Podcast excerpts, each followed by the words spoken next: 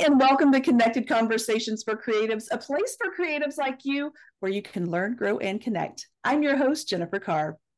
Mental health is an increasingly crucial topic in today's fast paced and demanding world, touching the lives of millions across the globe. For creative individuals, the intersection of mental health and creativity is particularly significant. Creativity often thrives in this delicate balance between inspiration and turmoil. However, anxiety and depression can be formidable adversaries for creative minds. Creative individuals, be they artists, writers, musicians, or designers, they possess a unique mental landscape that's both the source of inspiration and susceptibility. The very qualities that make creative minds innovative, imagination, sensitivity, introspection, also makes them susceptible to mental health challenges. The pressure to constantly produce new and original work can lead to self doubt, perfectionism, and burnout. This in turn can give rise to anxiety and depression, two of the most common mental health issues. Today's guest is Brian Sachetta, a software developer, author, blogger, and mental health advocate who has built a brand around teaching people how to get out of their head and get to the root of their mental health struggles in a strategic and straightforward way. Whether you're a creative trying to balance that fine line between creativity and your mental wellness, or you're just here for the sake of learning, we're glad you're joining us because today's show is going to be a wealth of information. So, without further delay, I'd like to welcome Brian to the show. Brian, thank you for being here. Hey, Jennifer, glad to be here. Thanks for having me. Absolutely. So let's start with you telling us about yourself and how you found yourself on the path to building Get Out of Your Head. For sure. Yeah. So, you know, by trade, I'm a software developer, went to school for that and some business stuff. Um, and then after school, started a, a putting those skills to use, right? Got a bunch of jobs as a software developer, started working in that field at, you know, startups and stuff like that. But along the way, it was like throughout my entire life, or most of life that I can remember, I had always dealt with anxiety and depression, right? And in my 20s, it, it started to really peak. And, and, and even in my teens too, but like it was like, okay, so from maybe 18 to 25, it was this crucial period where it was like, I'm really struggling with this stuff now, and I don't know how to make sense of it. As I got closer to 25 and even to 30 and whatnot, I finally started to make some strides with both of those conditions. And some of it is you know there's a creative aspect and root and story there and some of it was just me like you know struggling with this stuff but then finding some solutions and so I, I can't really say that I like sat down and I was like, I know that I'm a creative now and I'm going to create all this stuff, right? All I know is that I came up with these different solutions for myself that some of them I felt like really worked and, and were really valuable. And I think when you spend so much time, right? If if if somebody's listening and they're like, I I'm I've been anxious my whole life, I've been depressed my whole life, or I've dealt with that a lot in the past, it becomes such a big part of you, right? It becomes mm-hmm. such a big part of your emotional life. And I you know, I struggle to find the right words because I say it becomes so important to you. It's it the the difficulty with saying it that way is like nobody would say like anxiety is so important to me. I love anxiety, right? It's more just that it it's a part of you and your history and, and your emotions are wrapped up in it. And so as I started to make progress, I was like, I am so invested in this because I've been through a lot of pain myself. And I look around and I see the pain that other people are dealing with as they struggle with anxiety and depression. So I started to talk to some folks and they were like, wow, you, you know, you're really educated in this space. Like, how did you come up with all this? Whatever.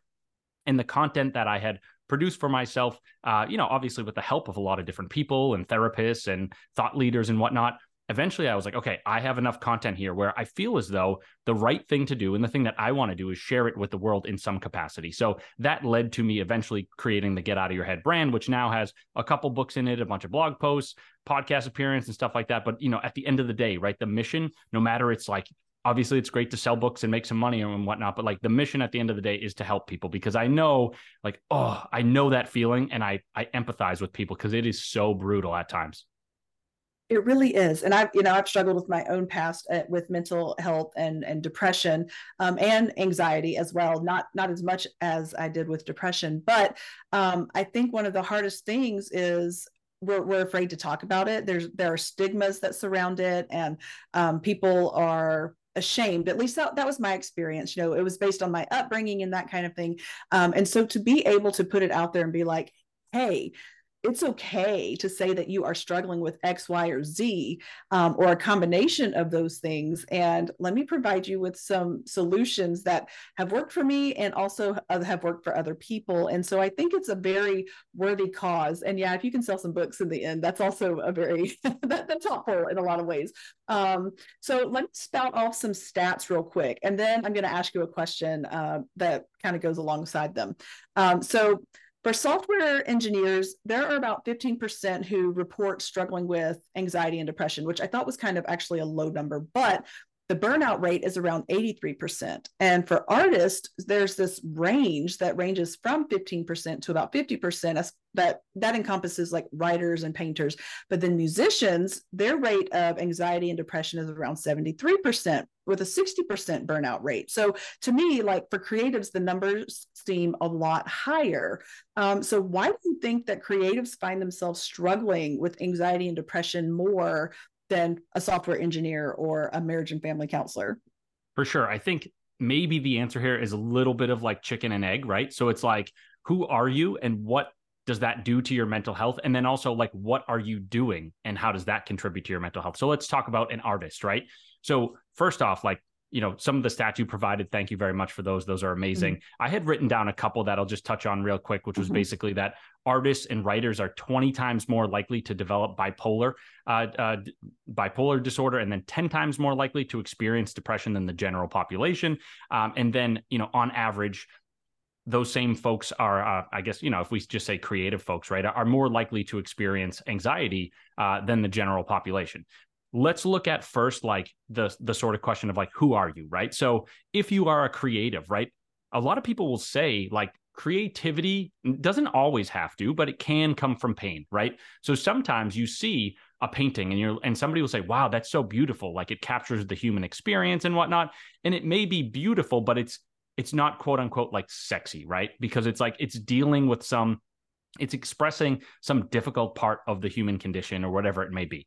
And so you think about those emotions and you say, okay, a lot of people will sometimes say that artists are more likely to experience those emotions in general, right? And then that is what sort of becomes the catalyst to allow them to create their art, or it becomes the driver that says, like, you got to do something with these emotions, right? So that's kind of like who you are, maybe, right? Um, your nature is saying, you're wired this way and you're going to feel these emotions in general. And that's going to lead you, right, to want to take up a creative profession or outlet. The next piece of it is like, what are you doing, right? So if you are an artist, let's say a musician or a painter or whatever, like just think about tactically speaking how difficult that is for most people, right? You you look at some of the, the statistics around writing, and I think they say that like the average book sells like 100 copies maybe 500 max and it's really this long tail or i forget exactly which term you want to put on it but but basically it's like to the victor go the spoils right? So there are a, a small number of authors who have sold millions of books and have made a lot of money. And so for someone like myself i look at that and i'm like this is awesome. I could make a ton of money. And i'm not trying to be negative at all. I'm just trying to be realistic that odds are the average author is not going to sell millions of books. And so then you think about answering that question of like, what do you do, right? Um, if you are an author, if you are a painter and you are selling your art, it becomes difficult it can become difficult to put food on the table to make ends meet right? So there's the there's the first piece of like what is sort of your dna and your makeup? And then there is also like how does the anxiety, how does the depression possibly emerge in your life? And I would say, right, like from my own perspective, like I'm a software developer by trade. I luckily get paid well to do that. Um, and that allows me to write on the side because I can kind of keep the bank account afloat. If I had no choice and I was like, you know, I, I don't have software development skills or I am dead set on just doing the writing, I'm thinking to myself, like, to be totally honest, my book, I've sold plenty of books. You know, I think my first book book sold like 25,000 copies. Yet, a lot of those copies are promotional copies that sell for a lower price. And so I know that like even though the venture is profitable most months, like let's say after bringing a lawyer to like fight a trademark case or something like that, all of a sudden that profit is out the window. Even if we ignore that for a minute and we just say, I have to go make a living selling my books, selling my paintings, that's a very difficult thing to do. And so again, it's like every month when the electricity bill rolls around and the car bill rolls around and whatnot, you may be saying to yourself, like, how am I going to make ends meet? And that is, you know, sort of like the basis of anxiety right there. So there's a lot of different ways that those emotions could arise in creatives, but I think it's important to talk about all the different aspects because it's definitely multifaceted. It really is. And I think that um, a lot of it we do bring on ourselves as creatives because there's always this pressure to perform or um, whether or not we're putting it on ourselves or we're you know getting it from the outside if you know you have a publisher who's saying hey here's your expectations now live up to it or you just yourself are that kind of person. That's me. I am the internal expectation person that is constantly putting the pressure on herself. And I have to take a step back and say, hey, you're doing this to yourself again and and take a step, like chill. Um, and that's what usually leads to burnout too, is that you know these expectations that we think are there or may actually be there are causing us to spin our wheels harder and faster and harder and faster. And then we're like, okay, have I even made it the next step? You know, I I don't know. Um, and also we overthink a lot of things. I think we um, so the internal factors, you know, the expectations, the overthinking, but also isolation. Like being an, an artist is a very isolating thing. And so when we you know, like put ourselves in our little bubble and say, hey, I'm being creative right now, um, we tend to find ourselves missing a very important component of being human and that's connection and so um, i think all of those things working together you know whether it's in your dna or whether it's uh, circumstances you've put yourself in i think that creatives really are more susceptible to anxiety and depression and a host of other mental health disorders the bipolar stat that kind of surprises me because a lot of times bipolar is not um, an environmental thing. Like that's not typically how that works. It's usually a genetic situation, whether it was passed down or there's a genetic, you know, malformation in, in the human development process. Um, and so that surprises me. And then that makes you again ask that question, you know, what was there first? Was the bipolar there first or was the creative side there first? So I really that that was a very cool fact. I mean, statistic. yeah, and and you made some great points there. I you know on the bipolar side and on the statistics themselves, like I don't claim to know why the the statistics are the way they are. Just kind of passing along the information and saying like, hey, maybe maybe we need to look out for some of these things, right? Oh, for sure. And, you know, with bipolar, you're talking, you've got your manic states, which are like these really heightened emotional and mental states. And so, um, people with bipolar very easily could just be more creative because their brain is kicking into overdrive at this point when they're having a manic state. And then they hit that depressive point where they're like okay i'm shutting down. And you know medication balances that out as well. So you know there there is that factor. But um so there there are lots of reasons. I mean there's probably research studies that have been done on it. I just i had never heard it really put together that bipolar and creatives but it makes sense. It really does make sense. Um as someone who has battled depression in the past and, and confronts her anxiety regularly, I really appreciate a direct approach. And this is how I am when I am in a counseling session with somebody who you know has come to me and said, Hey, I need help, um, or whatever the case may be. Um, I really like direct approaches. And sometimes I'm a little too direct. And um, so when when I do talk to people, I let them know, I'm like, hey, we are doing really hard honesty. Like this is how I function. This is how because I'm not going to beat around the bush. I'm not going to I will hold your hand while looking you in the eye and saying, stop it. You know, like that's, that's kind of where I am. Um, I mean, obviously I do a little more gracefully, but uh, that may not be true for everyone that they need that or can function with that kind of feedback. Um, but I do love a good tough love and honest truth, which is what the vibe I get from your work is. It's a very straightforward approach. So let's talk about how you came up with these strategies and, and, and how they've developed over time. For sure. Yeah. I mean, you definitely get the vibe um, down correctly. I, I, you know, it's just kind of my personality, right? And I think some of it is just the fact that, like, if you deal with this stuff for long enough, like, you can't beat around the bush with yourself anymore. You know, it, I, I was on a podcast last night and we were talking about um, Ray Dalio's book Principles, and he's got five principles that you lay that he lays out for like you know just living a good life and, and whatnot and the first one is is like embrace reality and deal with it and what he is trying to say is that you know if you're beating around the bush, if you're not being honest with yourself, obviously there like there there may be pain associated with with confronting reality. Like we we obviously have to put that on the table. But if we in time, like let's say 10 years go by and we still haven't confronted whatever this reality is, whether it's anxiety and depression, we are not getting ourselves the information that we need and able to to be able to learn and then move forward more quickly, right? So for me, it was like after a short amount of time, right? After like a couple panic attacks, I was like, what the F is going on? Let's figure this out, right? Because you your tolerance, I think, for you know, with with how strong these emotions can be, like if they take over your life, you're like, hold on a second, I need to get back to my life, right? So broadly speaking, that is kind of the approach in terms of the strategies and whatnot. It's sort of like, you know, a little bit of an amalgamation of everything, right? It was as I was getting a little bit older, going through college and then going through sort of like young professional life and whatnot, I would he, you know hear a ted talk. I would read a different book. I would read a journal article. I would go to therapy and i would hear these different strategies that people had put forth.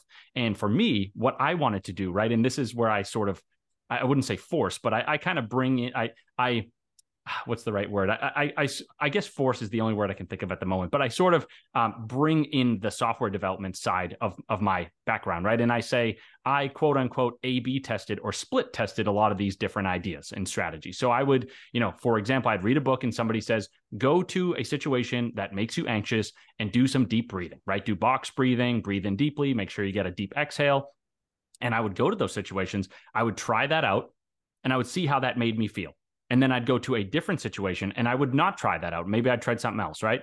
And the, the idea of split testing, right, in, in the software development space is to say, we're going to give people different experiences that all try to measure the same thing. So in this case, it would be the, the measurement is like how anxious were you right?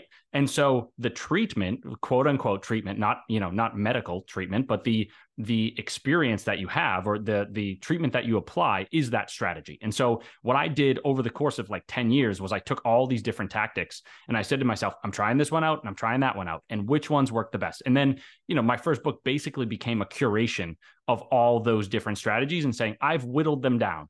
And I'll even talk about some of the ones that I feel don't work and I'll explain why that's the case. But then we're going to focus on the ones that I think do work the best, and we're going to talk about them. That's interesting. And, you know, therapy counseling you know coaching it is not a one size fits all situation. Um not and and that's that's why a lot of times people will go see a counselor one time and they're like that doesn't work for me. And the fact of the matter is is that that strategy didn't work for them or that environment didn't work for them because we're all unique individuals right? So we all have these different personalities. And i'm thinking you know i'm sitting here thinking while while you're talking i'm like you have the brain of a software developer and i know that brain because i married one of those brains like i get it. Like they are very um, straightforward very logical very left side. Um, but then you have people like me i'm more of a mid brain so i could go either way. But when it comes to emotional things i well i'm female so you know there's that playing in my field. But also the right side of the brain is just a little more in control at times. And so there are strategies that would work for you that would not work for me, and vice versa. And so um, I'm just wondering if you've taken into consideration any kind of personality um, situation where you come up and say, you know, this didn't work for me, but it could work for someone with this kind of personality. It's a good question. You know, I think unfortunately, I sort of I tend to say I tried this strategy out and it didn't work for me. So I'm kind of moving on and focusing on the ones that I feel are beneficial for me. And then that way I want to share them with my audience. I don't necessarily go back and say, hey, this tactic that didn't work for me, maybe it works for somebody else, right? One of the tactics that I talk about a lot in my writing that again, I I I I haven't looked at this and said who could benefit from it, but I, I know that people can. It's just that like I also have a lot of experience with this one where I'm like, I sort of distrust the fact that that a lot of people could. I think it would be a small small portion of people, especially you know talking about mental health, right? So there's this. Some people will sometimes say, right, is uh, you you may have heard a concept like this with a book like The Secret, right? Is the notion that like if you want to create an external reality, you first need to generate it internally, and and what that really means is like if you want to achieve something, you need to think about it. You need to visualize it first. And I'm again not saying that this can't work for people because I mean the book The Secret sold a lot of books, you know, and um, and people swear by it and whatnot. But I just know from my own experience that so if I take that that sort of overall school of thought and I say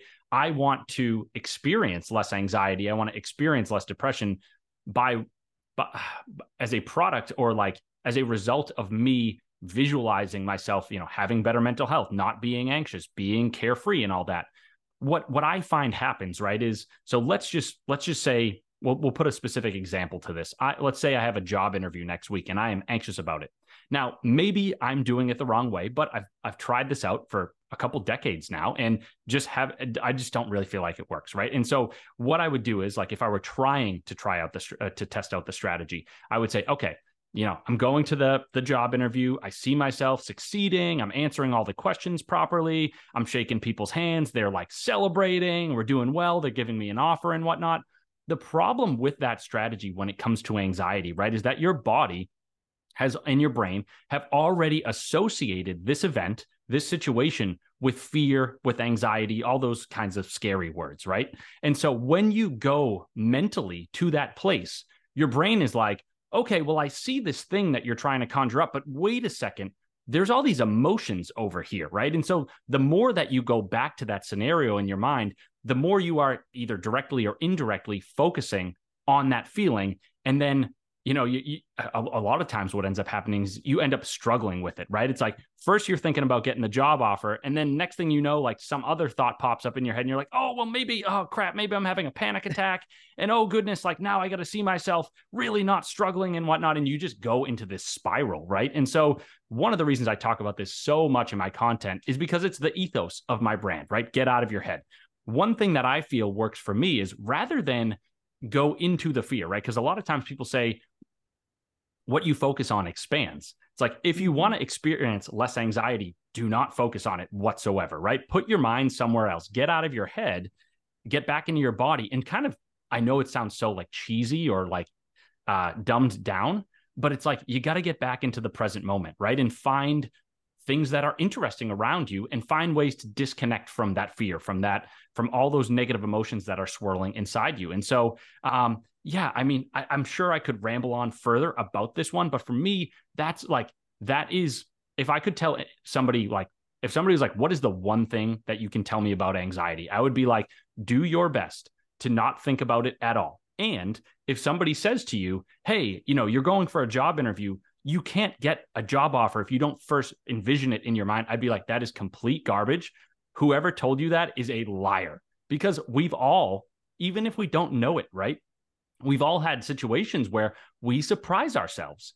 If you needed to see that thing in your mind first in order to make it happen in real life, there would be no such thing as surprise. You'd be like, no, I generated this in my mind. And so I knew it was always going to be there, right? Um, but again, we sometimes surprise ourselves. So I like to say, just to wrap this point up, right, is if you if you think about like your performance in a situation like this, even though it's scary and even though that fear is calling you to like go into your head, if you try your best to live in like you know dale carnegie sometimes would say in his books live in day type compartments i would almost say live in like minute type compartments right if you're making a smoothie be making a smoothie think about that. Don't think about what's a week down the road, that job interview. You string those moments along. All of a sudden, I'm not saying this is always going to happen, but maybe you get to that job interview. And because you didn't ruminate the whole week, you feel kind of good. And then because you feel kind of good, maybe subconsciously you just get in there and do a great job on the interview. And then you come out of it and you're like, what the heck even happened? I kind of just blacked out. And that's the beauty of it, right? Is getting out of your head leads to great results. So no, you're right, it, it, and that is true. And I think a lot of times we we think about anxiety in such a way that it controls us. But here's the thing: like anxiety is rooted in fear. You know, like you were saying, it's rooted in fear. And if you think about it in the terms of like the monster hiding under the bed, right, or in the closet, and the and the little kid is like, "Oh my there's a monster under my bed," and mom comes in and says, no, it's just this. And you look under the bed and there's a tennis shoe under the bed or something. They have now given name to whatever object it was that was causing them fear and anxiety. So if you give your anxiety a name and say, hey, no, I am just anxious because of the unknown, whatever the case may be, once you've acknowledged it, it can't control you like it shouldn't be able to. It, can because we still let it, because we get in our head, we, we let it control us. But once we've given it a name and we can set it to the side and say, this isn't something that I'm worried about right now because I can't control it and it's not going to control me. You know, we have said, okay, and and that's how it should work. You should be able to get out of your head and i love that um, because but too often especially as creatives because i think we're just more sensitive in a lot of ways and emotional we let it take us over because that's what how we function that's how we create right? We let the emotion take us over whatever good bad or in between and so we have to train ourselves to stop focusing on the things we can't control and that's hard especially for some of us who are a little more type a than others. It's, it's really hard. And i and i don't say anything that i say to downplay that difficulty right? It is so hard uh, and and i will put my hand up each and every day and say i struggle with these things too. I am human. We are all human Absolutely. And it's not a one time fix. Like as soon as you give it a name, it doesn't mean it's not going to come back and haunt you. But you, once you've acknowledged it, it's easier to deal with once you have said, Hey, this is what this is. I know what it is. If you, if you keep working with the unknown, you can never find a solution. Right. So you have to know what you're working with. You have to say, this is what I'm working with. And, and once it's outside of you, then it's much easier to it becomes a little more tangible even though it's not really tangible. Um, so when you're developing you know you had mentioned earlier you know therapists and that kind of thing working alongside or at least having input in your work. Um, what kind of mental health professionals or consultants have you worked with and do you hope to work with in the future? For sure yeah. So i went to therapy for a while. Um, it, you know, it was interesting, but there are, like you said, there are specific things that they will focus on, and maybe those are helpful for you, and maybe they are not that is kind of you know in terms of i guess professional that is that is, is sort of the degree or the extent to which i have incorporated that um, you know directly into my teachings I, I guess the when i say directly right is like I read a lot of books by therapists. I, lo- I, read a lot of books by psychologists, psychiatrists, and I incorporate their work and their research into a lot of my writings. But in terms of like working one on one with a professional, it's it's it's kind of been you know a couple therapists that I've seen. So Okay. Um, I was just wondering, and you know, is that something that you would do in the future? Is to, and I'm I'm not volunteering. I have zero time, but I have references if you needed them. But you know, is that something that you would want to collaborate later on with another with a mental health professional, or are are you good doing what you're doing? I mean, there's not a wrong answer. I just was wondering. Yeah, I think the answer is kind of like wait and see, right? Is I feel like right now I'm doing all right, and I if I wasn't doing all right, I probably wouldn't, you know, I'd probably pause on some of the writing stuff because it's I I want to make sure that it stays authentic and I'm not like pumping out some article and being like, you know, you got you guys are all so great and you can you can do it when I'm not doing it, right? I want to make sure that I remain authentic. At the same time, like if I got to that place where it's like, oh yeah, I really like to work some with somebody again, or I feel that would be really beneficial, I would do that.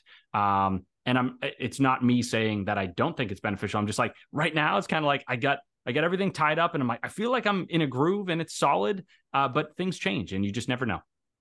Yeah, nothing wrong with that. Um, it's just kind of one of those things that if you wanted to broaden your audience, you know, there are some people, um, especially those who are mental health professionals and creatives, um, we kind of we kind of hold back we have some pause you know until we get to know a person and what their work looks like and stands for we kind of have pause when it comes to you know getting help from somebody else we're like oh are they just trying to get our money or that kind of thing um, until we actually get to know the person behind the work. And so um, it might might be something to think about. Just that's just my two cents. That doesn't yeah, mean anything. I, and i mean i honestly have toyed around with the idea of like going back to school getting um, a clinical degree and whatnot but there's just so many things so many competing priorities where it's like sure i'd love a little bit more uh, reputability or whatever it is but i just gotta i gotta decide you know what's the most effective use of my time. So Oh, for sure. No, that was just just something that popped in my head. You said nothing was off the table, so I thought I'd throw it out there. Yeah. Um, so thinking about, you know, because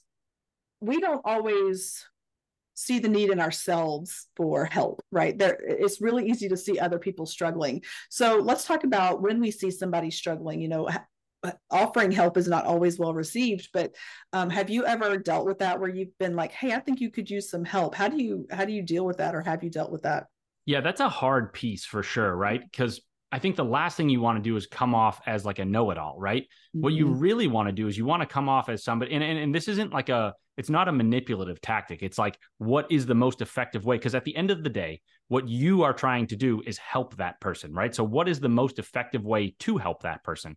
So for me, it's like you know, sure, I could always run in and be like, hey, I wrote books, and you know, but I usually it's like more I try to just have a conversation with that person and just get to know them a little bit to the degree that I can. If you know, if I'm in a rush, then maybe it's not possible. But if I'm in the same room as somebody, I'll just be like, hey, you know, tell me how you're doing. Tell me like what's going on. And I'm just trying to get a lay of the land, right? I'm not, I'm absolutely not looking for a spot to come in and say, hey, here's my book. You know, it's more like I am just like, I'm trying to act as an, uh, you know, an unlicensed therapist or just a good friend and say, okay, you tell me what you're you're going through, and then based on what you say, I will maybe try to provide some tips, right? There are times where I'll talk to people and I'm like, you know what? Uh, maybe our personalities are a little bit different and you might not appreciate my writing, but I might say, hey, I read this other book recently that like I thought was pretty cool. So like maybe, maybe check it out or something. Uh, maybe I'll send them a resource right online. It's a, if it's a blog post from my blog or somebody else's, like at the end of the day, what I am trying to do, and I know I, I know I said this already, but it's like I'm trying to help that person the best way that I can. Um, when I'm like when I'm working on my brand, I'm kind of saying I know that there are tons and tons of people out there who I like I don't know who they are, I don't know their names, I don't know their faces. So I'm sort of just like taking out the fire hose and spraying it and hope that I I, I hit some people, you know. Whereas like if you're in a room with an actual person, um, you then have to be like okay I'm, we're not we're not specifically focusing on my content. We're focusing on this person that i now know who this person is and what would be best for them. So it's it's sort of a a nothing answer in the sense that like it's it's all so nuanced and it's all so specific to the situation that you find yourself in Oh, absolutely. And you know, would you would you consider maybe if somebody has read your book that they would be able to be that person for somebody else, like they would be able to offer up suggestions or strategies to help deal with getting out of their own head? Yeah, I mean, you know, again, at the end of the day, it's it's all about what is effective, what is helpful. And I mean, you you just look at some of the studies and some of the research that's out there and it's like there are anecdotal cases where people are like, oh, I was so anxious and I had this great conversation with my friend and I feel so much better now. Right. And we're not trying to slap a label on that and say that that is therapy, but it is therapeutic. Right. In the sense that, like, we all need relationships. We all need meaningful and deep relationships, and the more that we cultivate those, um, that can help us a lot in our you know emotional well being. And so, if somebody reads any resource on the mental health front and then is able to turn and be a good friend to somebody and say, "Hey, you know, I'm, I'm not trying to push anything on you. All I'm saying is like." You know, maybe it sounds like you're doing X, and maybe maybe think about doing Y. Or I, I read this interesting idea. Like, what if you tried that on for size? Right? That is at the end of the day, that is what we're really after for sure. And you know with creatives sometimes we we do close ourselves off. Like i mentioned earlier we become isolated and we let ourselves get shut away from those relationships those connections. And so i think if you have a creative friend this would be more for the person who has a creative friend make sure you're checking in with them regularly because they will very easily get lost in their own head in their own world and and they will say i'm fine. And the fact of the matter is is that we get lost in our work sometimes, which becomes our therapy, and we forego the connection with humans where we actually find the healing that we need as, as opposed to just continually pouring from a broken vessel. And so um, I'm very, very encouraging to people who go check on your creative friends and, and check on them genuinely and sincerely. so true yeah. Um, so are you ready to switch gears and talk about being an author and a creative, or do you have something else you want to talk about mental health wise? I say let's do it. I'll kind of close close this section by just saying, you know, folks who are listening who are struggling with this stuff to the same tune of what we have been talking about, right? Is don't feel like I hope you don't feel alone. I hope you know that there are other people out there struggling with this sort of stuff.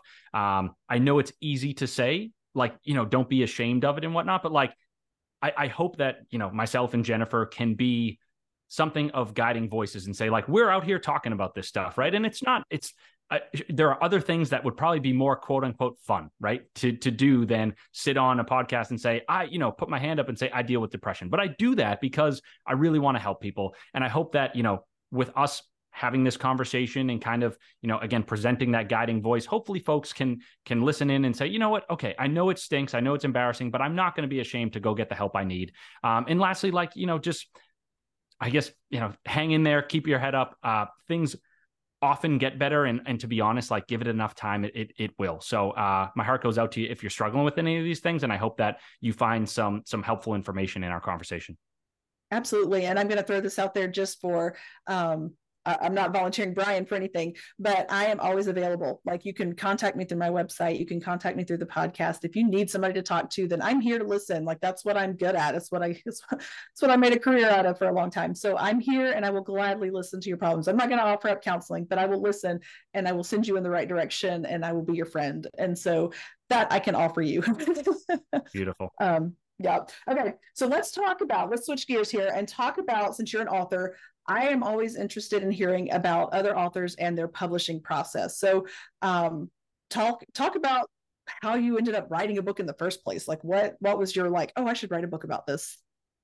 Yeah, so touch on it a little bit earlier, right? In the sense that like mm-hmm. let's just say I went through 8ish years of like really struggling with this stuff and then finally making some strides with it. And I'm just kind of the kind of person that writes a lot. Like I take a ton of notes in my phone. If I'm listening to an audiobook, I produce these notes that are, and I, this is not a humble brag. Like I'm just saying what happens, right? Is I end up writing uh, a lot of notes on the book, and I probably take I don't know a, a, I create a file that's five percent the length of the book, something something silly like that. And you know, fu- funny enough, side tangent is I, I don't always go back to those notes, but I still do it anyway.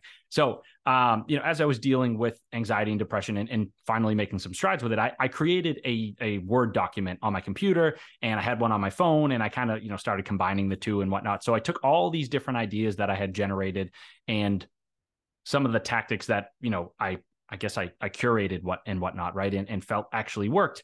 And I dumped them into these different files on, on my phone or on my computer. And eventually, like I looked back and I was like, I have so much information here. I, I don't know which parts of it are most valuable, but but again, like that, I well, I, maybe not again, but this is kind of the creative process and the brainstorming process, right? So a lot of people will say when you are brainstorming or when you are writing a first draft, just quote unquote throw it up. Don't don't critique yourself, don't hold yourself back, just get all the ideas out there. So I basically got all these ideas out there in the form of these different documents that I had made. And then again, at some point, I kind of looked back and I was talking to people and I said, all right, this is so meaningful for me. Uh, or such an important, like a big part of my life. And I just feel like, you know, I see the pain in other people and I, I feel like I need to do something with this information. So at that point, I said, wow, I, I really do have a lot of info here. What's the best medium for it? And I don't know for one reason or another. I, I, you know, I think back when I was a teenager, I was like, maybe I'll write a book about this stuff when I finally figure out what I'm doing. And so many years later, it was like, oh, I did kind of say that at one point, and now I have a lot of information. So maybe let's go that route. So that was, it wasn't, you know, it wasn't directed. It wasn't really thought out. It just kind of happened in a way. And from there, I was like, yep, took all those ideas, synthesized them down, sort of did, did some editing of myself, right? Uh, and then ended up writing a first draft and a second draft and so on and so forth and then eventually came the first book. So yeah that that creative process was definitely undirected. Second book was much more directed. It was like i've been through this before. I was going through a depressive episode at the time. And i mean i struggled a lot during that but I, you know I, at the very least i had the experience to say I've been through something like this in the past, right? Where like I'm I'm dealing with a mental health issue and what I did with that again, no humble brags here, just just kind of laying out the experience was I got through the anxiety in one way or another. Not that I don't struggle with it at times anymore, um, but I then took that information and made a book out of it, made a brand out of it, and whatnot. Right. So I said to myself, I, I sort of have run this playbook before, right? But just for a different affliction. So for the second book, it was like, okay, I'm dealing with this depressive episode, and while I was in it, I was like, I'm not going to write the book now because I'm I'm still struggling. But I, I was like, I am now on the lookout for things that are going to help me. And then I'm going to try those strategies out. And then once I finally feel better, or yeah, I, I don't know what the right, you know, it's, it's such a subjective word, yeah. so better, right? But it was like, once I feel as though I've gotten to the place that I kind of had hoped to got to get back to, I will mm-hmm. then sit down, I will take those ideas and be like, which were, which ones were the most effective ones? How do I integrate them into a book? And, uh, you know, I had more sources and more science in that second book, but yeah, that, I don't know. It's kind of just like, going about living my life, seeing what inspiration strikes, and then sort of uh, synthesizing it down. So that that that was the process, I guess. Uh, did I answer the question? you did, you did. You know, so you just had so much information, you had to do something with it, and so you put it into a book, and then you did it again. And so, no, that, I love it. That's a great answer. Um, so, and I think anyone who has ever listened to this podcast for any amount of time, uh, just in the last year, they know my reasons for taking the self-publishing route. And for me, it was all about freedom and control. Did you also do self-publishing, or did you go traditional? Traditional publishing? I did do self publishing, and the freedom and control were really big influences or reasons for doing that. The other was to be totally honest, right? I didn't have a platform. I didn't have any followers or anything like that. And and I'll be totally honest, like even though I've sold some books, like I still don't have like a crazy big following. So one of the unfortunate realities, right, is if you want to go traditional publishing route, you the the publishers are going to look at you and be like more or less like, "Hey, how big's your email list? How many followers do you have online?" cuz they are, you know, I, I guess to give a little bit of industry info, I'm sure folks that are listening know some of this stuff. Is like traditional publishers are sort of like venture capitalists, right? And they are looking around and saying yep. it's it's not necessarily like, oh, I like this manuscript. It's it's more, can we take on this project, cut you a check, and then get our money back and then some? Because if they don't see that path right they are businesses and if they don't see a path back to profitability unfortunately they're not going to take you on. So one of those criteria is is do you have that following? Do you have that platform on which your book can stand and, sell a bunch of copies? So i didn't really have a choice early on right? It was like i just want to get this out there so i'm going to go this uh you know the self-publishing route. And um yeah i guess some of the benefits are the fact that you have that creative control. If you want to change your manuscript you go on Amazon, you go on the different bookstores, if you use Smashwords or something like that, uh, and you can just change the manuscript. Whereas that's going to be a little bit different with traditional publishing. Same thing for like running advertisements, right? It's it's very hard for a traditionally published author to run Amazon ads because they don't they don't make as much money on each book and they don't have the the control of the account and where the book lives and whatnot. So those are some of the the uh, really really big upsides of of self publishing.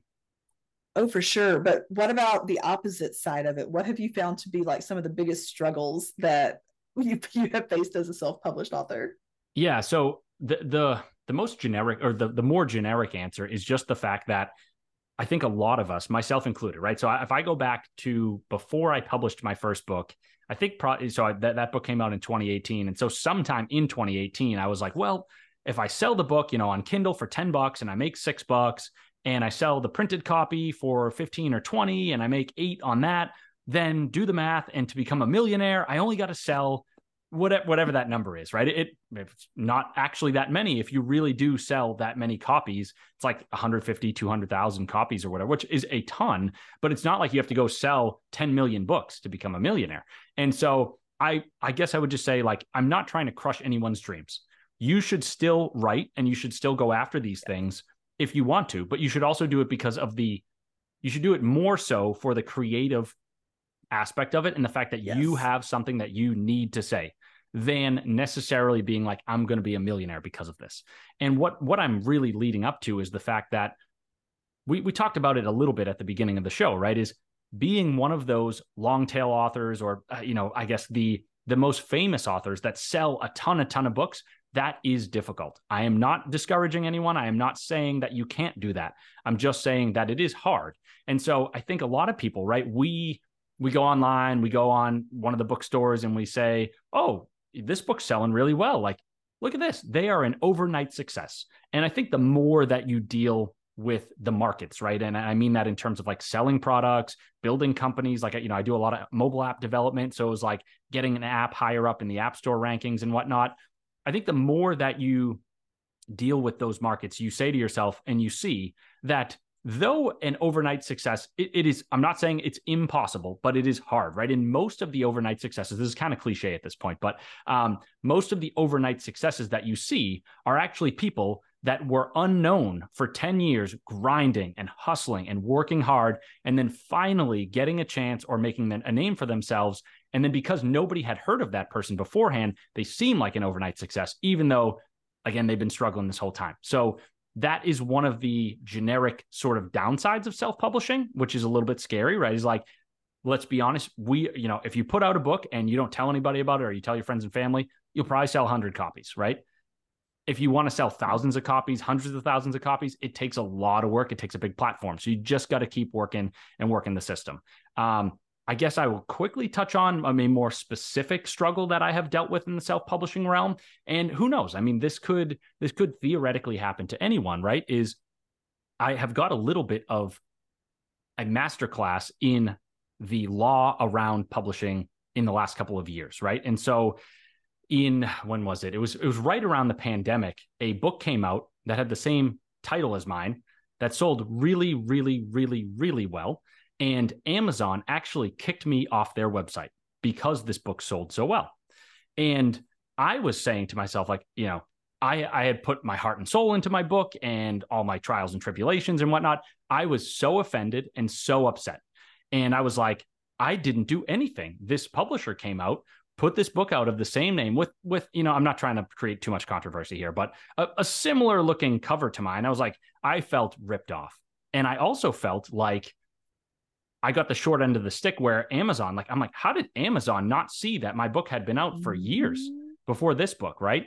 And so what ended up happening was I worked with a lawyer and he was like, look, if this is your brand and you want to protect it, you got to, you know, create a trademark, you got to file for one, you got to get it approved and all that. And so, you know, spent a lot of money getting a trademark created and um, getting that approved. The, the difficulty, right, is that even if, so a couple pieces. One is you can't trademark the name of a book. It's just like not in the law. That's like not how it works. You can trademark the name of a brand, right? So it's like if you think about it, it's it's a mark that is used in trade, as in like you sell it, right? Or you sell products with that mark on it. And so if you want to be able to trademark something related to if you're an author, right? You then either need to put out multiple books in a series with the same name, the brand name, or you need to like create a brand that then you sell merch for and you have, you know, courses and whatnot.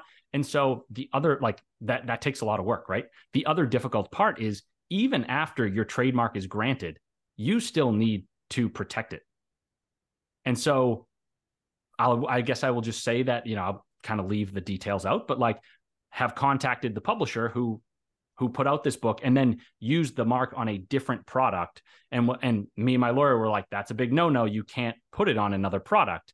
Um, and unfortunately, right, everything is a business, and so the people with the big pockets and i'm not trying to sound too like conspiratorial or like screw the system or anything yeah. like that. It's just that nobody is going to sit there and be like you know what? Sorry little brian. Here's a million dollars for your time and your efforts and your you know your pain. Um, they are going to fight tooth and nail to pr- quote unquote protect whatever it is that they have. Um, and so for me, that was a difficult trial by fire to be like, okay, maybe I don't know exactly how this works. And maybe like creating and protecting a brand is harder than I thought it was going to be. Um, at the same time, I know that if I had started, if I had created the trademark a couple of years before that, my standing would have been a little bit better. Not that I wouldn't have been, had to have pay um, to protect it, because you always do but at, at, the very least my case would be stronger and then maybe my lawyer would be like yes we are definitely bringing this case you know? Um, so the the reason why i talk about all that even though yes sure i, I am big mad about it and all that um, i don't say it just to like you know to get a rise out of people or to like say woe is me or anything. It's more that okay if you are listening and you are a publisher or, or you know you're an author and whatnot if you plan on creating a new book series with multiple books in it and this is your baby and this is your pride and joy and you're like okay maybe you know maybe one day it, it, you, you'll find out like maybe you'll you'll find the success you want maybe you won't. But if you plan on having that success what regardless of what ends up happening i i, I was going to say implore but i'll use a, a less harsh word. I would suggest that you think about filing a trademark for that brand, right? If if you are writing the adventures of Timmy and Sally, um, part one and part two and part three, think about protecting that brand because from day one, if you do that, and then somebody else comes out with the adventures of Timmy and Sally, you have something that you can defend more easily. So don't like don't get yourself into some of the trouble that I did. Uh, again, not that it's not expensive and not that it's not difficult and time consuming, but just kind of put your best foot forward because again, right, this is your creative works are your baby and you got to do everything you can to protect those. So that's kind of the end of my rant there. No, that's a great rant. And it's something that I have talked about um, a few episodes back. I was talking to her name is Alyssa Hecker. She's an entertainment lawyer. And one of the first, like, one of her main pieces of advice is protect your work, like from the very beginning. As soon as you start putting the words on the page you know that that work needs to be protected and not just with copyright like it needs to be a it, you you can't get it back especially especially her biggest thing is right now is with ai like with all of the ai stuff that's going on and and all of the the theft that's happening or you know the just blurring the lines of morality and immorality if you will um like protect your work because you can't get it back easily sometimes. And and so if you just start with that mindset hey it needs to be protected. So yes. And then um, i had another guest his name is alan taylor and he is um, he, he's an expert on Web3 social, which is not something that I was even familiar with until he brought it up. Um, but that's another way to protect your work, not just through trademark, but also you can use the Web3 um, type deal to to kind of tag your work and make money off of it. So that's kind of a cool thing um, that people can talk about and think about. I don't know. Are you familiar with Web3? A little bit. Yep. I mean, blockchain and, uh, yeah. you know, sort of like decentralized stuff. Yeah, a little bit. Yeah. He, um, he was talking about how, um, he uses it to, you know, again, you, you basically tag your work. And so once it's out there, yes, it can be transferred and that kind of thing, but it's still originally yours. And so I thought that was a pretty cool thing. I'd never heard of it. And so we've been doing a lot of research on how to utilize that kind of thing when it comes to especially electronic and digital work, that kind of thing. So um, it's pretty interesting. Uh, and then going back to what you said earlier, I think a lot of times our imposter syndrome comes from when we start looking at people who were, quote, overnight successes. Um, and the fact of the matter is, is we don't know their story. So never assume that you know somebody's story. Never assume that you know the struggles because you have your own struggles that you're dealing with and you think it's just not fair. They got it so easy. You don't know if their struggles were 10 times worse than yours. Like, no, absolutely not. So um, I think that as creatives, and that's a lot of times where those expectations come from, is we start comparing ourselves to other people who have had some modicum of success, even though we don't know what it took for them to get there. So um, yeah, get out your own head and and start working on your work and leave their stuff out of it. You know. Um, so you have only written nonfiction so far. Have you ever dabbled in the fiction world? I have not. I, I honestly don't anticipate it. I mean, maybe if, if something struck me, sure, but I for the most part, it's like I get my fiction fix through reading Harry Potter, and, and that's pretty good for now that's pretty good for now. That's fantastic for now. Oh yeah. Harry Potter will take you like once you end it, you start back at the beginning and keep going. And that's what that's that's an example of one of the authors who, you know, you think she was an overnight success based on the success she has had, but it took what 12 years before the first one was published, and you know, of her writing on trying to get it out there, and it took her a good 12 years. Now, apparently that 12 years paid off because you know she's she's got some money in the bank, but you know that was that was a story of you can't compare yourself to that. You can't say it's not fair because she had her own struggles as well. No doubt. Um uh also this is just kind of a funny tidbit. You um, were talking about how it, we're not really in this to make money. You like you write for yourself because you love writing and you love stories and that kind of thing. Um, i had i had posted a stitch on tiktok the other day where um, these guys were being interviewed and they were like how much does your wife need to make um, you know bring home? And they were like 60k and i laughed and i said well then tell them not to marry an indie author because it was the beginning of the month and my kdp sales were like $12 and uh, somebody was like oh you only have to sell 417 more books. And i was like holy crap like that'll never happen. You know that's that's immediately my thought was i can't do that. Like that's not gonna but anyway yeah people think that you go into writing for money. You don't. You absolutely do not you don't and and if if something better becomes of it than the money or like you know if if you go in for the the emotion the excitement the craft and if something else right if if money comes in then that's great but it's it's hard to rely on that it is and you know good on you if you can make that happen i'm i'm happy for you and very proud of you if that's what happens for you um so let's talk about marketing real quick. Um, how do you market your work? Because I don't know anything about marketing nonfiction. It may be a totally different ballgame, but how do you market your work? Yeah, a combination of different things. So, kind of what I wanted to preface with was the notion that like you could always spend money, right? Anybody, and I'm not saying that everybody has the money, but like if you wanted to and you were like, I'm going to take my life savings and I'm going to throw it into advertising or whatever, like that is an option. But um, one, I, I don't know if that's always the the best option. And two, for most people, right? Like, especially if you're an author, you, you probably don't have that much to work with. And I'm not saying that, you know, looking down on on anybody. It's just the reality of the situation, right? Because if we were selling millions of books, like kind of again a chicken and an egg kind of thing, where it's like if we were already selling millions of books, uh, then we'd have some money. But but how did we sell those millions of books if we didn't have any money to advertise anyway? Uh, so what I like to focus on, right, is like folks who are listening who are self-published authors, um, and even traditionally published authors, but like folks who are listening to this podcast, right?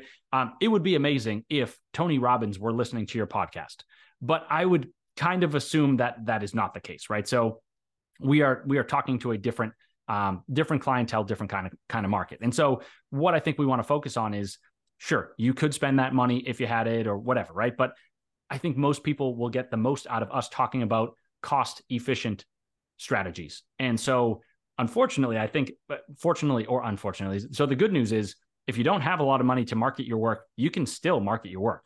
The the unfortunate part of that is that it's going to take a little bit of hustle, right? So the the hard work is in replacement of the money, I guess, if you will. So the first thing, and, and it's it's pretty apropos or whatever the right word is, you know, we're on this conversation right now get on some podcasts, do some hustling on that front. So, you know, there's a bunch of different tools out there that help you connect with mm-hmm. other podcast hosts or, or just podcast hosts if you're not one yourself. So like uh, there's podcast guests, there's Podmatch, there's a there's a list that I have on my computer somewhere. I'm I'm blanking on a couple of the other ones, but for example, right? So like podcast guests, you pay a small a relatively small amount of money. It's like a hundred bucks a year to be on this list serve and then twice a week, they send out a list of people who are looking for guests. And if you feel as though you qualify for that podcast or you could contribute to that podcast, you click on the podcast or the, you know the link that is provided in the email and then you reach out to that host and you say hey this is what i would like to contribute to your show or you write a nice little message um, trying to prove that you know your appearance would be valuable. So getting on some podcasts that is that is one way to do it right? Again there's some of some of those other services check out podmatch some of my friends use that and like that. Um, but you could also if you were really ambitious you could cold email people you could cold linkedin people right? I was on a show a few uh, i guess it was last year um, with her name's Anna B. David, and she she has a pretty popular show called um, On Good Authority. And I had listened to it for a long time and gotten a ton of valuable marketing tips out of it. And I just wrote to her and I was like, "Hey, been listening to your show for a couple years, love it. Like, here are some of the things that I've learned and implemented and whatnot. Would love to come on your show and talk about X, Y, Z." And she actually responded and was like, I'd love to have you. And so I'm not saying that's going to work all the time, but if you show, right, that you are adding value and not just being like, can I come on my show to talk about your book?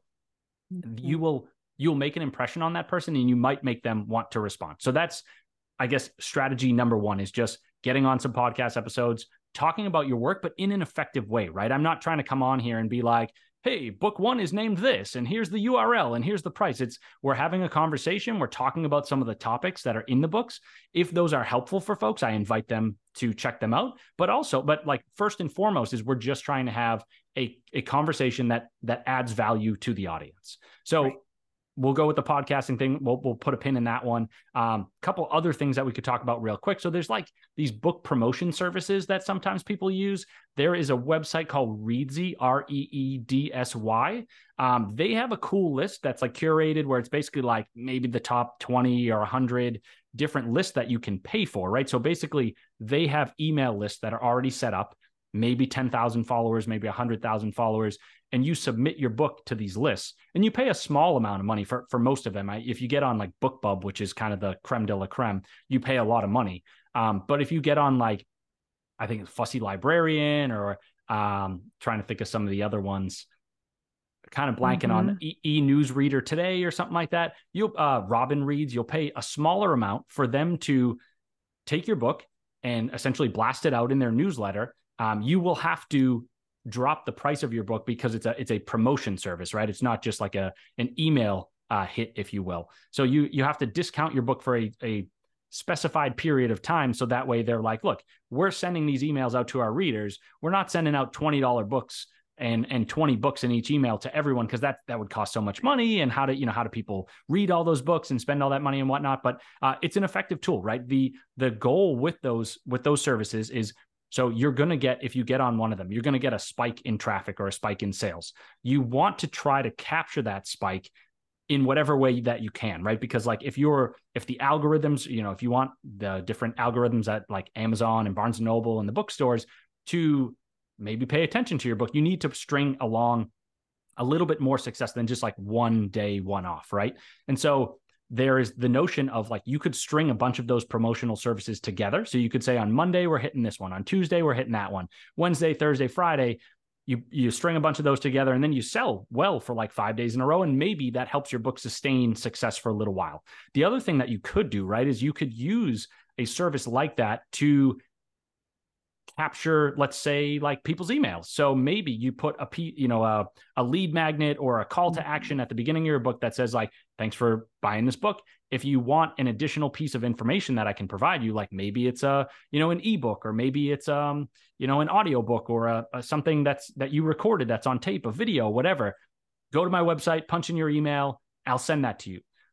You are adding more value to that reader or listener if it's an audiobook or something like that but also they are providing you with an email address and you know i i, I really hate to to say that everything is economics because it's not but like yes. if you think about it right it's like people pay for eat like people may say i'll pay you know a thousand dollars for a thousand email addresses and so in a way what you are kind of trying to do or what you are doing is you're saying i'm paying 40 bucks for that promo site I'm hoping that I sell X number of books at a discount. I make my money back on that. And then I'm also hoping that the value that I create on top of that. So if, I, if it's you collecting extra email addresses, uh, maybe you collect 10 more and you say they're all worth a buck. And then maybe your, um, I guess, n- not, not the money in your pocket per se, but maybe the, what, what would, what would you call that? Like the effective cost to you or the the effective yeah. profit to you, um, you you made a little bit of money. Even again, even though it might not necessarily be in your pocket.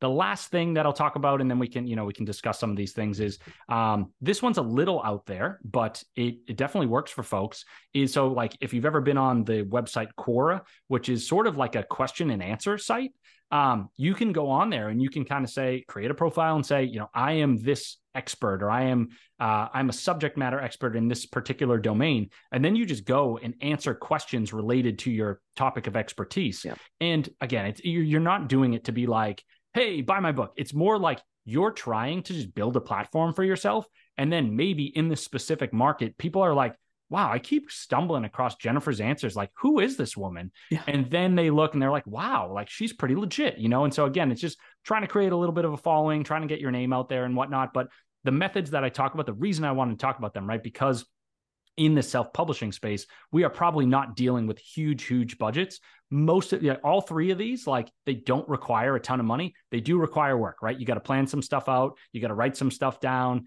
Um, you got to reach out to people, put your heart and soul out there a little bit. But if you are willing to put in the work, uh, you can definitely get some of the returns that you're seeking. Absolutely. And it, and it is a grind. It is a daily grind that you have to commit to. And, and having a plan will help you stick to it. Um, but you do have to make the commitment. It's not a one off type deal because um, you are talking about, there are multiple, like you were saying, different platforms. Uh, written word media is another one that's pretty good. But they have what they, um, I think, what are they called? Book stacks that they're doing now, which is the, the promos for different genres. And I think they just set out and sent out a whole new, um, collection of them for like they're taking submissions for their book stacks to send out in emails. And then book funnel does what you're talking about with collecting emails and that kind of thing. You can provide your free this is and it's what i do is i have um, like you can read the first two chapters of both of my books for free um, but i get your email address you know it's and so it's a win-win. Everybody's winning. You get to decide if you want to read the rest of the book and i get your email address one way or the other. Um, and so then they know what's coming later down the line. Um, and then Bryan Cohen does a free amazon ads class. It's like a five day class and it's not not as detailed. You know, it doesn't go into all the details of Amazon ads, but it's a really good one for getting started and it's free. And so um, you do have to pay for Amazon ads, like you have to pay for the ads that you put up or whatever, but his class is free. And so finding resources like that where people who are experts can get you on the path to say, hey, um, this is a good place to start. That is an excellent place to, to go um, when you're just getting started. We're to the point now where we're going to flip the script. You are now the host of the show for some questions. So um, I turn it over to you. This will be great because I feel like I, I talk a lot and it'll be nice to get some questions over to you. So one oh, so, so one of the things that I, I had written down, I guess I was thinking of it in terms of writing. You could answer it if you want in the context of writing or in the context okay. of podcasting is what are what are some of your rituals, whether they're like, you know, drinking coffee or like going for a run or whatever, like what helps get you in the mindset of being like, I want to write, I want a podcast? I can guarantee you it will never be go for a run. So you can just take that right off your list. um, I tried that one time. I didn't like it. So we didn't do it again. No. Um, uh, okay. So as far as writing goes, I have to uh, and I was actually talking about this yesterday with somebody. They were like, um, "How do you do all the things that you do?" And I'm like, "Not well. Like there are lots of things that fall through the cracks." Um, so if I have been in because they're two totally different entities writing and podcasting they require two totally different um, plans and mindsets when i'm doing it uh, and so like i have a planner here and i have a planner in front of me on the wall and i have a to-do list over to my left and so um, and most of that revolves around the podcast. And so if I am knee deep in any of those things, I can't write. There's no creativity whatsoever because I am focused. It's a very business like mindset. I have to have the outline, I have to have the emails, I have to have the follow ups and all of this stuff. Um, and I have to do the scheduling and, and what have you. And so um, if I'm podcasting, I have to get in a very I have to be in a very professional, I guess, mindset is what I have to do.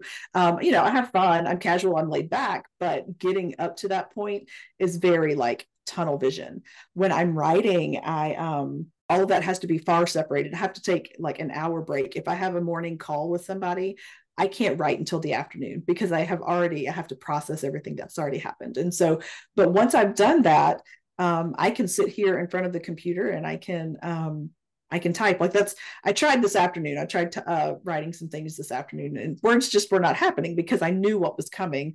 And so I probably wrote about 50 words and I don't even know what those words were. Honestly, I haven't read them again. And so um, but I have to I have to be free to be creative in order to write otherwise it doesn't happen. So but other than that i don't really have rituals. I have things that, like i don't listen to music with words. If there are words with the music i can't focus because i want to write what i'm singing because i'm listening. And so um but but really i don't have requirements or anything like that. Cool. I definitely like the answers and i feel like I, I, I get to that same point too where i'm like I look at my to-do list and I'm like, oh, I got to do this, I got to do that, and it, there's just something about like clearing the path and being yep. like, once I'm done, which which is a little dangerous because there's always new things stacking up on the to-do list. Yes.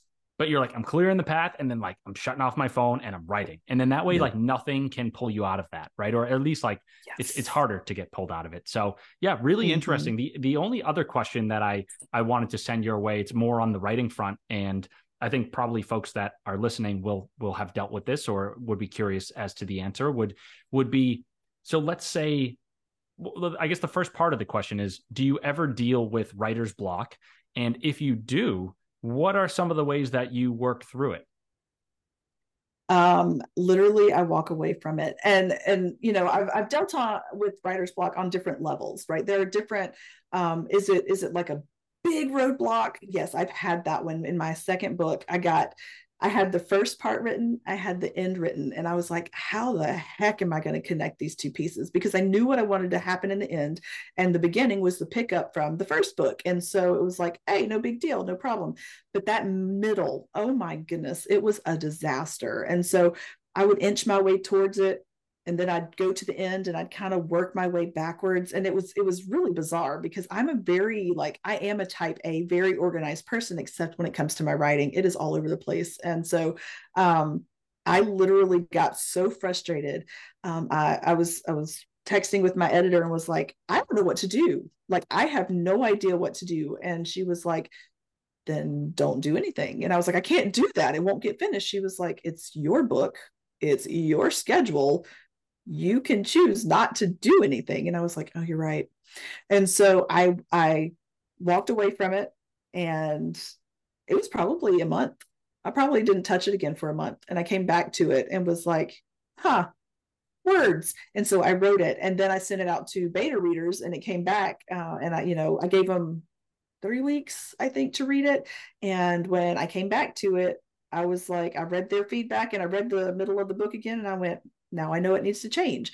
And so, honestly, when it comes to writer's block or creativity block, whatever that is, sometimes it's the best in your best interest and the best interest of the art to just walk away from it and just set it to the side. Now, if you're on a deadline, that's a little bit different, I think, um, which, you know, that sometimes comes with the territory if there is a deadline. Because with my first editor, this, you know, my second editor is very very different and i have a little more control because she's my sister but the first editor um, we were on a deadline and so it was like okay you have two weeks to finish this too and i didn't like that pressure at all i did not care for those deadlines and so um, which is funny because in my personal life and in the podcasting world I very much so like deadlines and dates and due dates and that kind of thing. I'm like, let's do that.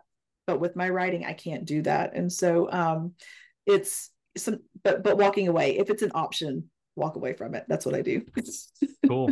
Yeah. And the deadlines yeah. are crazy. You know, just like personal experience, I have been over the last it's getting close to two years, but obviously I can only spend so much time because I'm doing the full time software development. But I'm trying to go back and touch up my first book just because it's it's been out for five years now. I just want to improve it and add a couple yep. things, whatever. And the amount of times, like it's all self imposed deadlines, but the amount of times that people have asked me, they've been like, "Oh wow, yeah, you've been working on that for a while. Like, when are you going to be done?"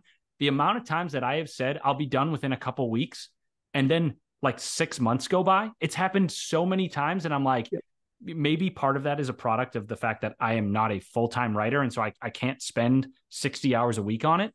But I'm just like, if I were a full time writer and a publisher gave me a deadline, I don't know what I would do.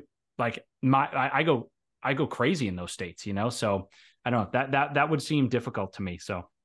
Yeah, no, that's, it's a lot of pressure because, you know, for me, if now, when I was in grad school and I was writing research papers, I could spit those puppies out the night before. I could, you know, 25 pages, whatever, because it was facts, it was information. It wasn't me trying to be creative. I was taking information in, and, and information and regurgitating it or um, you know finding my own things to go along and it was it was a very different world whereas I have to be able to get lost in my imagination for a few hours at a time when I'm writing fiction. And I mean, I'm a mom and we live on a farm and I have responsibilities outside of the home. You know, like I've got a lot of things going on. I wear a lot of hats. And so um, if, if there's anything distracting me and I can't get lost in my imagination, then it's just not going to happen. Yeah. It's, it's it, like, I think kind of to sum it up, right, is writing, although it's very rewarding and it can really help us on the mental health front and it can be, it can just, you can get that triumph, right, when you get it right. There are unfortunately like the the difficulties of being in the trenches and being like wow i thought i had this paragraph this chapter. I thought i had it right and i've read it 16 times now. And all of a sudden i just realized that it's totally wrong Yep. That is, that is such a humbling experience. So anyway, I'll leave that there. I have one one more question that I wanted to okay. ask you, just because you know of the the the subject of the conversation. So mm-hmm we talked about mental health a bunch on this podcast and you sprinkled in some some nuggets of wisdom what would you say and and, and i'll leave it open ended what would you say to folks who are you know struggling with mental health stuff on, on the creative side or um, or is there anything that you do to help with your own mental health in those situations like again kind of giving you blue sky maybe that's helpful maybe it's not i don't know no it's good um so i will say personally um I think acknowledging the fact that I'm struggling. I actually I was talking to my best friend today and you know I've I've been dealing with a head cold since last Thursday that just will not shake. Like I, have got it feels like I've got a frog in my throat. It's ridiculous. And so um and I told her I said I can't tell